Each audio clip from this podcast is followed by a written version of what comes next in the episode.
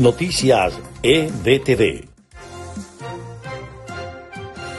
Estas son las noticias más importantes de Venezuela, Estados Unidos y el mundo a esta hora. Nicolás Maduro confirmó que enviará a Jorge Rodríguez al Foro por la Paz en París. Esto cuando se encontró este lunes con el presidente de Francia, Emmanuel Macron, en el marco de la vigésima séptima conferencia de las Naciones Unidas sobre el cambio climático que se celebra en Egipto. El electorado estadounidense se decantará en los comicios de medio mandato entre las visiones encontradas que ofrecen el gobierno demócrata y la oposición republicana. La agenda de ambas toldas cobra intensidad durante las horas finales de la campaña en busca de más votos.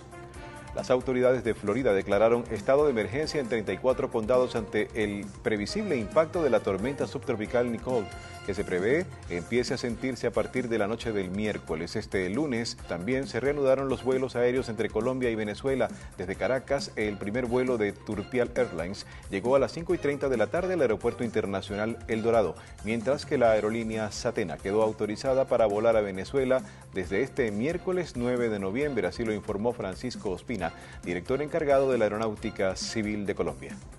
La humanidad enfrenta la disyuntiva de cooperar ante el cambio climático o morir, advirtió este lunes el secretario general de la ONU, Antonio Guterres, ante un centenar de líderes reunidos en Egipto con motivo de la COP27.